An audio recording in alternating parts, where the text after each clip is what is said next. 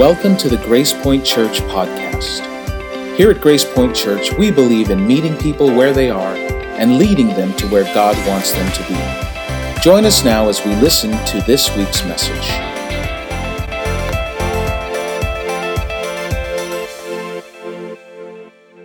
So I'm excited because today we're starting a brand new series. And uh, I don't know if you remember, but a few years back there was this movement um, that started, well, actually, it started a long time before that, but it became really, really popular a few years back. In fact, uh, somebody once gave me a bracelet um, that had four little blocks of plastic might have been wood, but I think it was plastic, and it was painted white. And on those little wooden blocks were four letters, and those letters were WWJD. What would Jesus do? And they were everywhere. They weren't just on bracelets, they were on shirts, they were on glasses. I mean, everywhere you went, bumper stickers, you saw it everywhere. What would Jesus do? Now, it didn't actually start then. This whole idea of uh, what would Jesus do was actually introduced to us uh, back in 1896. There was a pastor whose name was Charles Sheldon, and he was from Topeka, Kansas, and he wrote a book, a little tiny book, a novel that was called In His Steps. And in this little novel, um, he talked about living in a small town and all of the challenges that you face when you live in a small town, different situations that come up.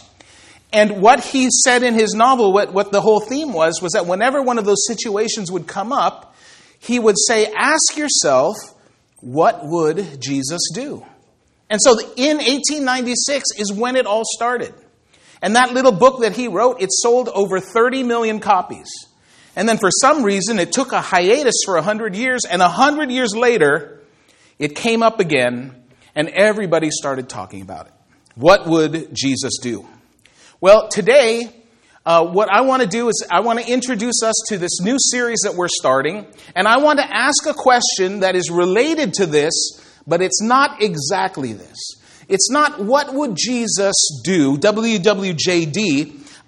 To this, for our series, I want to ask the question, WWJU. What would Jesus undo? Given everything that we have read that Jesus said, and all of the things that we've read that he's done, if he was physically here today, looking around at what the Jesus followers of our time today are like, those of us who call ourselves Christians, if he looked at the Christians that were living today, what would he look at and say, man, if there was one thing that I really, really need to stop everyone from doing, what would that be? What are the things that he would look at the Jesus followers of today and say, man, this is not what I gave my life up for. This is not how things were supposed to be going. What is it that I would change? And so, over the next four weeks, we're going to be looking at four different things that I believe that if Jesus came here physically like he did 2,000 years ago, that he would look at us and say, These are the things that we need to undo. And today I want to introduce the series by telling you a little story. Uh, when I was in high school, my senior year of high school, I was uh, I attended a co-ed boarding school, and uh, I think it was because my parents couldn't handle having me at home anymore, and so they decided, well, I'm going to ship him off. And uh, so I went to a co ed boarding school, and at a co ed boarding school, there's no proms.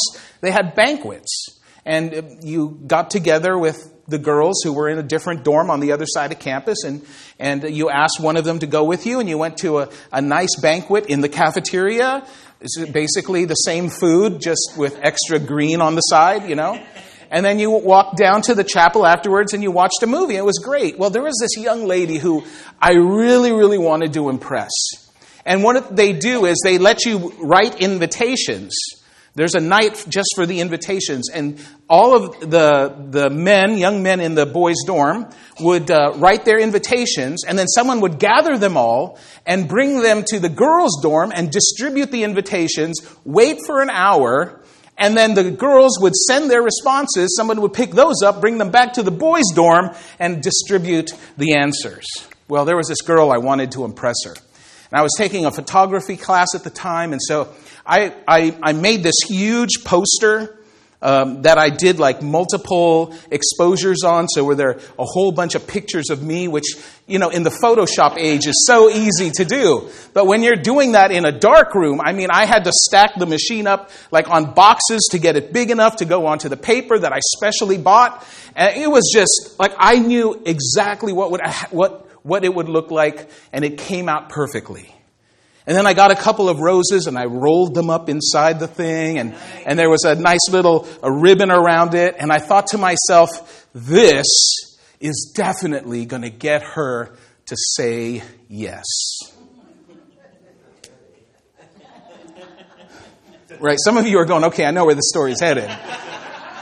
Well, well so the guys collect them all and they send them back. They head over to the girls' dorm.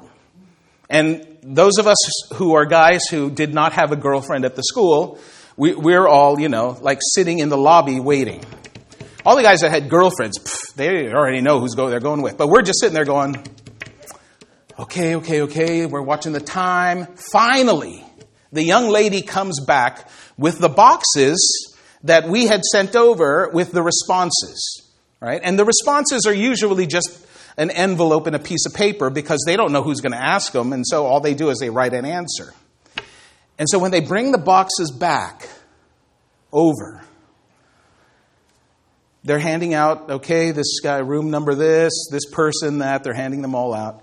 And I'm waiting and waiting and waiting. And, and she never calls my name never calls my room number. And so I'm thinking, what in the world? So she ends up leaving, and I'm, I, I don't understand. And so now I'm thinking, I might have offended this girl, um, or she might have suddenly realized who it was, and now she's like, no way. And I remember that there's a, a room that is right opposite the, the, uh, the front.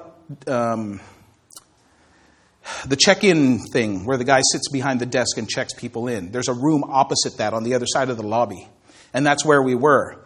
And that's where the boxes were. And so I looked into the box, and in the bottom of one of the boxes was my invitation. It had been opened, but it was just sitting there at the bottom. And I was, well, you know, it's like 10 years later now.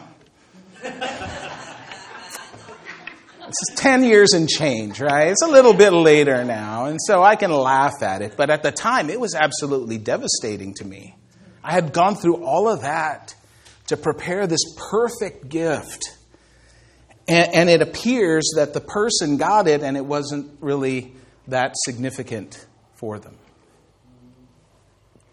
And that's tough. After all I did, not even a letter acknowledging it, not even a note saying, never in a million years. Nothing. And I think about that, and, and then I think, imagine Jesus. He's in heaven, where everything is perfect, everything is there's just full of love and full of joy, and he's in this perfect place, and he looks down at us and he says, Listen, those guys down there are really struggling. I'm going to put together a gift for them that they aren't even going to believe. I mean, it's going to be the best gift that I can possibly give them. I am going to wrap myself up and go down there in the midst of their heartache and their pain and their suffering and their loss. I am going to give them everything that I am. And he comes here. And he comes here and he starts this movement that 2,000 years later we're still part of today. But he starts this movement and he tells us listen, he's going to hand out to us forgiveness of our sins. We, we don't have to pay the price anymore. We, we don't have to pay the price for something we could never pay the price for anyway. So he gives this to us. He gives us the ability to have the living word of God at our fingertips. In fact, if you're like me, you know, there's a there. I love this Bible, but I'm fast approaching the place where I can't use it anymore because the letters are too small. Uh, and so, fortunately, I have electronic devices, so I'm, I'm, I'm moving towards a bigger letter Bible, right? But we have it available here in our hands. That as Jesus was here, that he told stories and he gave lessons that don't just apply to Christians, but they apply to everybody. Right? That whose life wouldn't be better whether you're a Christian or not if you treated your neighbor as good as yourself? That whose life wouldn't be better whether you were a Christian or not if you were more generous to people? That if you, you went out and did more than you had to do, whose life wouldn't be better? And he hands all of this to us. And then for those of us who make that step and decide that we want to be a follower of Jesus, and maybe for some of you here, you're not a follower of Jesus yet. And so you get to listen in on this conversation because you get to see that, listen, we don't just become a follower of Jesus so that we can come into a room once a week and, and sing some songs and hear some guy up at the front yab at us for about an hour. No, not an hour. I know what you're thinking. No, it's not going to be an hour. But that's not what it's about. That as followers of Jesus, Jesus gave us a spiritual purpose. That there's a reason that we're here. And as a church, you know, one of the things that we've decided is listen, one of the reasons that we're here is because we're going to invite strangers to church.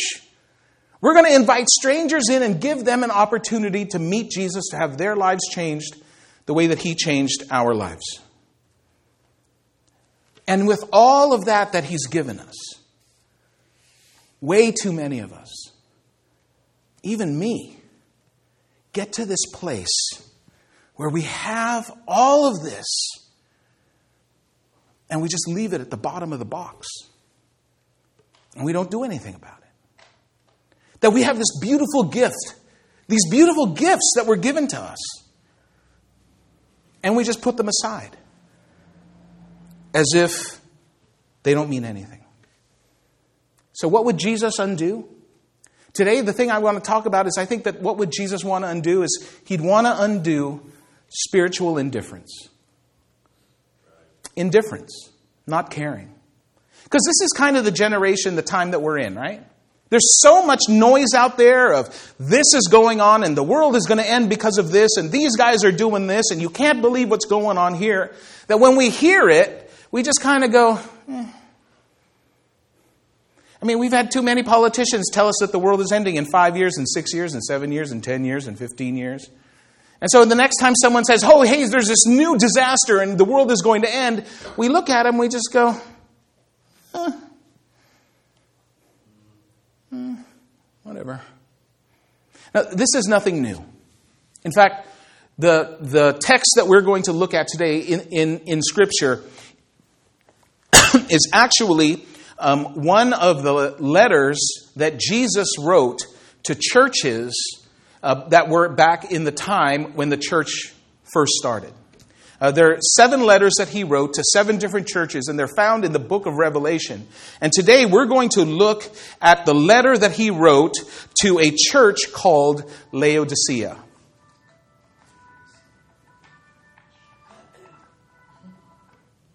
There you go. I always liked having intro music. Now, the church in Laodicea, Laodicea was an interesting city. And some of you, if you grew up in church, if you grew up reading the Bible, Laodicea is probably a very familiar sounding name to you. But Laodicea was a city, and, and 35 years, about 35 years before uh, this letter was written, um, Laodicea had a huge earthquake, and the entire city was destroyed. It was gone, it was like rubble. But 35 years later, People went into that rubble, into that nothingness, and they built up a brand new city. I mean, it was like Las Vegas. You go out into the desert, there's nothing there, and somebody just builds up this brand new city. Or for the, any of you who have been to Dubai, and you saw before it was a big city, it was just nothing, a wasteland of desert, and now it is this bright, shining, huge, rich city. That was Laodicea. It was a beautiful place, and people wanted to go there, and it was wealthy.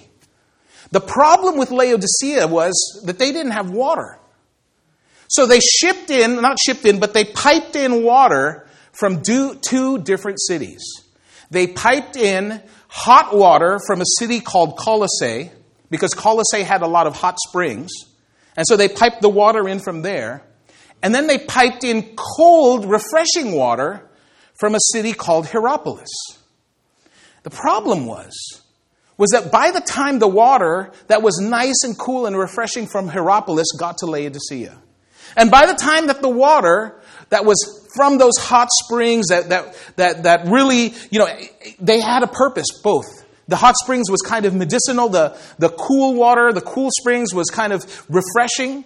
But by the time both of those sources got their water into Laodicea, the water was dirty, it was tepid, it was lukewarm.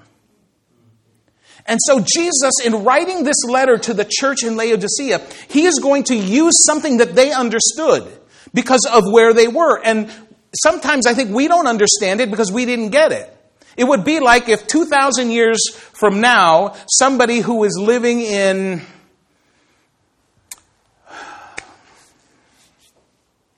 Europe somewhere read a story and they said, yeah, the sadness crept across San Francisco like the morning fog. Well, if you've never been to San Francisco, you wouldn't understand what that morning fog is and how it creeps in. You would just think, okay, fog. I, I kind of understand it, but you don't really get the concept. Here, he was talking to this church in Laodicea, and he was going to talk about hot and cold water, and they knew exactly what he was talking about because they were dealing with that issue at the time. And so, this is what he says. Because he looked at this community, and he looked at the fact that this was a church in a city that was lukewarm, that was spiritually indifferent. And in Revelation 3:15 this is how the letter goes. He says, "I know all the things you do." In other words, I am not just saying this from a distance far away. I know exactly what's going on in your city. I know all of the things that all of you are doing. I know as if I was there. I know all the things that you were doing. And then listen to what he says that you are neither hot nor cold. And this, to the people in Laodicea, would start ringing bells in their head because they understand this. That there was not hot water or cold water coming into them. He says, I know how you're living. And there is hot water, and that hot water has a purpose, and there's cold water, and the cold water has a purpose, and you are neither hot nor cold. You are not fulfilling your purpose. In verse 16, he goes on and he says, But since you are like lukewarm water, neither hot nor cold, I will spit you out of my mouth. You see, he's saying to them, Listen, you are spiritually stale. You are something that is repulsive to me. That what I see going on in your city right now doesn't just break my heart, it makes me sick to my stomach. And the challenge for you and me as we look at this is this. Have you ever put have you ever tasted something that just made you want to spit it out? Actually, that, that phrase spit you out is, is actually more uh, or better translated as vomit. Right? Have you ever had something in your mouth and then and then you were like and you just spit it out because it was so disgusting? I have. You know what's the interesting thing about those things that you put in your mouth and they're so bad that you spit them out? When you put them in, they look okay. Right? No one opens up a gallon of milk and says on the other side, "Oh, 2016." kind of chunky. I think I'll give it a try, right? No one does that. When you put something in your mouth, you normally put something in your mouth that you think is going to taste good, that's going to be accomplishing its purpose. And it's not until it's in there and that you start to taste it that you see that it's disgusting. And then you spit it out. This was the church in Laodicea. And when they saw it, at first glance, it looked like there was a lot going on. It looked like this was good stuff happening here. But when you got in, When you tasted it, you saw it was neither hot nor cold. It was lukewarm, and I just wanted to barf it out of my mouth. So today, I want to talk specifically about uh, two causes of spiritual indifference in your life and in mine. And listen, if you're not a Christian, I want you to, to take a minute because this is, this is a week that you get off right? Because uh, we're not talking uh, specifically to non Christians today, but non Christians, if you're listening to us, if you're watching us online, I want you to hear this because I want you to know and I want you to see that we sitting here, those of us who call ourselves Jesus followers, we don't believe that this is it. We believe that we're called to something more than what we do here on the weekend. Two causes of spiritual indifference and, and Jesus kind of points them out in this letter. And, and it's these attitudes that we have that make us spiritually indifferent. And the first one is this is the attitude that we don't need anything. We don't need anything. Look, look at what Jesus says in the letter. He goes on in the same letter in the next verse. He says, You say, I am rich. I have everything I want. I don't need a thing. Isn't that us today? I mean, we can drive through a, a, little driveway and a window magically appears and a lovely young lady hands us hot, fresh coffee. I mean, come on. How amazing is that? I can walk over and grab my phone, and while I'm talking to you, I can order stuff on Amazon, and by the time I get home, it'll be there. If it's, you know, same day delivery. Right? That we, we watch TV and we see these, these ads for, for, for like a Snuggie. Have you seen the Snuggie? So the big thing this year is the blanket sweater. It's like a hoodie, except it's a whole sweater and it goes all the way down to there. And you just put it on and you can walk around. And then when you sit down on the couch, you just wrap yourself up in it. And you're all nice and warm so that you can watch Christmas movies on the Hallmark Channel. We're dealing with the same stuff that they were dealing with. That we have everything. That we don't have any need for anything. Even the poorest people that live in our country today live better than 90% of the people in the rest of the world. Think about that. We don't need anything. Our lives are full of stuff, and yet, based on what research is telling us, is that we've never been at a time where we've never felt more restless and more unfulfilled. That we can buy anything that we want and still not feel like we're satisfied. So the first attitude is we don't need anything, but the second one, and maybe the one that really is the biggest problem for too many of us, is that we're distracted by everything. We're distracted by everything. He goes on in this verse. Uh, actually, um, let's go on to the next one. We're distracted by everything. Jesus tells this parable, this story about uh, um, a person who's throwing seeds uh, to be planted. And he says that there's, in this story, he talks about these seeds where they didn't take root the way that they expected them to. And the Mark writes it down like this, and this is Jesus talking, and he says, But all too quickly, the message is crowded out by the worries of this life, the lure of wealth, and the desire for other things. The lure of wealth, the worries of this life. Now, come on, we can all relate to that, right? We've got places to be, we've got bills to pay, we've got people to see. We have kids that we need to take here and there. We got to get the oil changed in the car. We have to find somebody to mow the lawn, which is not really a lawn. It's like a five by five patch of grass out in front of our house. But we have this illusion of lawn, and so we have to hire somebody to actually mow it when you could probably do it faster with a pair of scissors. Right? And then we look around us in the entire world and we look around and, and we start latching onto these things like, you know, we have to we have to save the whales or stop using plastic straws, which I'm never going to do because of that lady with the metal straw. Ask me about that later. And so we have all of these things that are coming at us at full speed. All of these distractions, all of these things that are input, that are taking up bandwidth in our lives, and we start to feel overwhelmed by them because sometimes, have you ever felt like you're barely keeping up? Like all of the things that are happening, and not all of them are bad. A lot of them are good things. Things that we're putting into our lives because they're good things. But they're coming at us so fast that we actually end up not doing anything.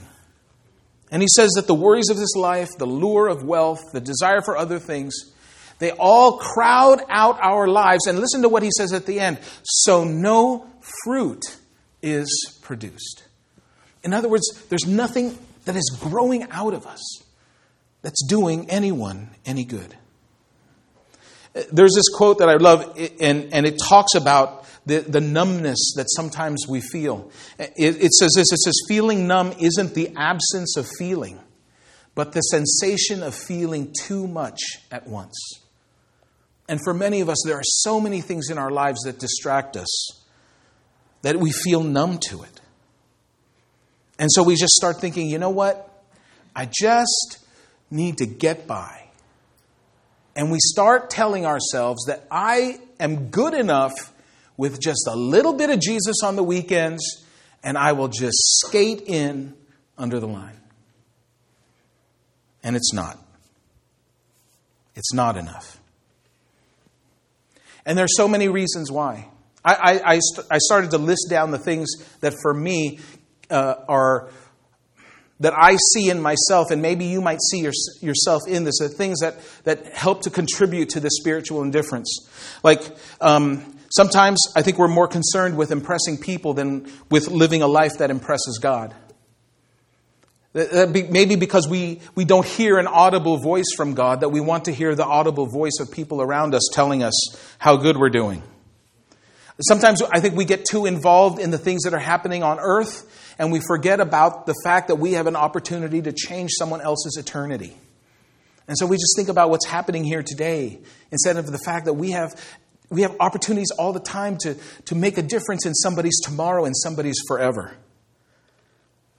Sometimes I think one of the things that we do is we rationalize sin.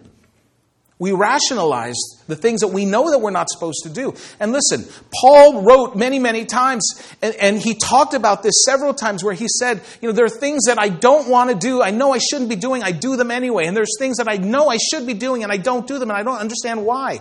It's not a struggle that is new. It's something that we all struggle with. But the problem happens when we start to say, yeah, it's okay. I can live with a little bit of it.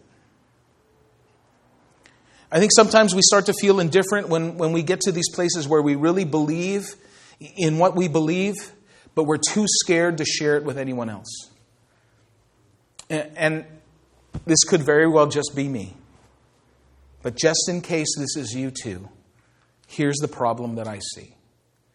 The more that I know that I don't share, the more opportunities that I have to share that I don't take, the more I start to lose the passion I have for who I know Jesus can be in my life because I don't take the time to share him with someone else and give him an opportunity in their lives.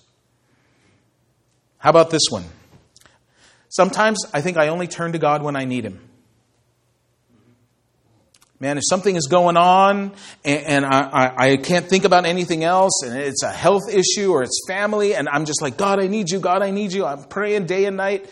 And then sometimes when things are going really, really well, we forget. Or we just don't have time. And what ends up happening is that we are not any different from the world around us that doesn't know Jesus. Now, I, I, probably have said this before, but a few years ago, the Barna Research Group, which is the largest Christian uh, research uh, organization in the United States, but they did a they did a survey on Christians and non Christians to see what they feel about certain things, about um, divorce, um, stealing, just random uh, things that that uh, we deal with. And uh, what they found out was was that Christians and non Christians are statistically even in how they feel about all those things. Which means Jesus followers, we feel as a whole feel exactly the same way as the rest of the world does about all the key issues about divorce, about premarital sex, about abortion, uh, on politics, on religion, that we are statistically the same as people who are not followers of Jesus. That we don't have anything in us that's different. And I don't think that it's because we don't have anything in us that is different. I think it's because we don't take those opportunities to make a difference. So, what are we going to do? What are we going to do? There's a whole list of things that I could tell you. In fact, a lot of the things you probably could tell yourself. If you've been in church for a long time, I think you know already that there are things that you can do that they're going to make a change in your spiritual life. I'm going to, I'm going to pray every day. I'm going to read my Bible every day. I'm going to, I'm going to be more generous. I'm, I'm going to uh, help other people more than I can. There's a lot of things that we could list. But here, we like to keep it simple. And so I want to keep it simple. That over this next four weeks, that if we could just make a concerted effort as a church together to just do this one thing, to try to break this sense of spiritual indifference. And maybe it's not you. And praise God for you if it's not you. Maybe you are at this time in this season in your walk that with God that everything is going great. But if you're not, then what I want to challenge you with and what I am going to challenge myself with is this is that every day we do something that requires faith. Every day we just do one thing that requires us to trust Jesus.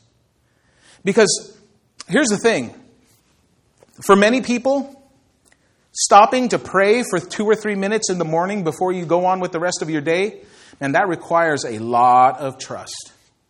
Because the biggest reason why people don't stop and spend time with God in the morning is because they don't trust that that five, ten minutes that they spend in the morning is going to be made up somewhere else. That they're going to be penalized for it instead of that God is going to take that and use it to make the rest of their day better and more productive. The same thing is with giving, where we don't give, uh, we are not generous to other people because we're worried that when we give, that it's a loss. And we don't trust that when God's word says give and it will be given unto you, that that actually is something. That when we give, that we get something. And I'm not talking you give $5 and you get $10. It's not a slot machine.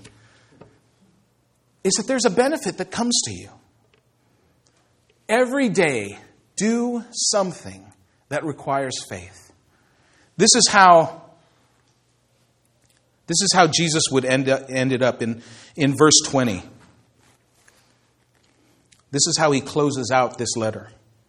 He says, Look, I stand at the door and knock. If you hear my voice and open the door, I will come in and we shall share a meal together as friends.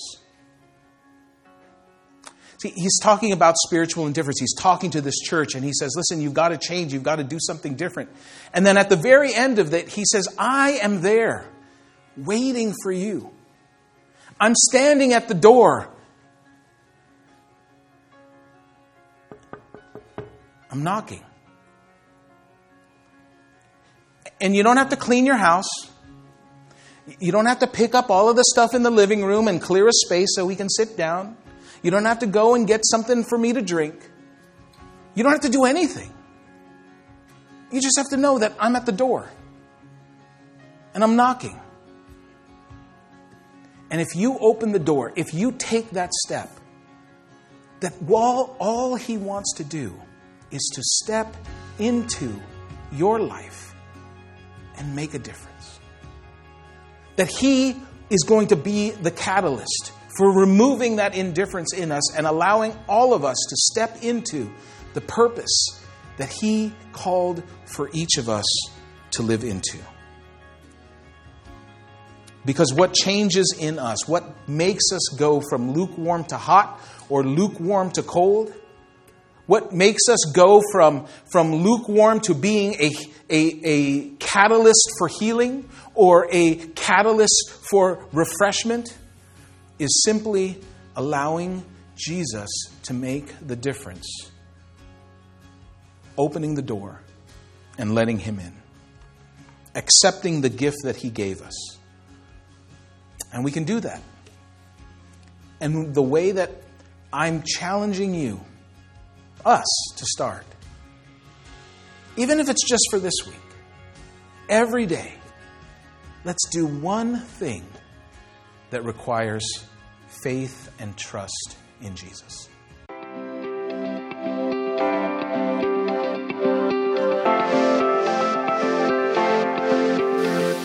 Thank you for joining us for this week's message. Grace Point Church is located in South San Francisco, California. For more information, look us up online at www.wearegracepoint.com.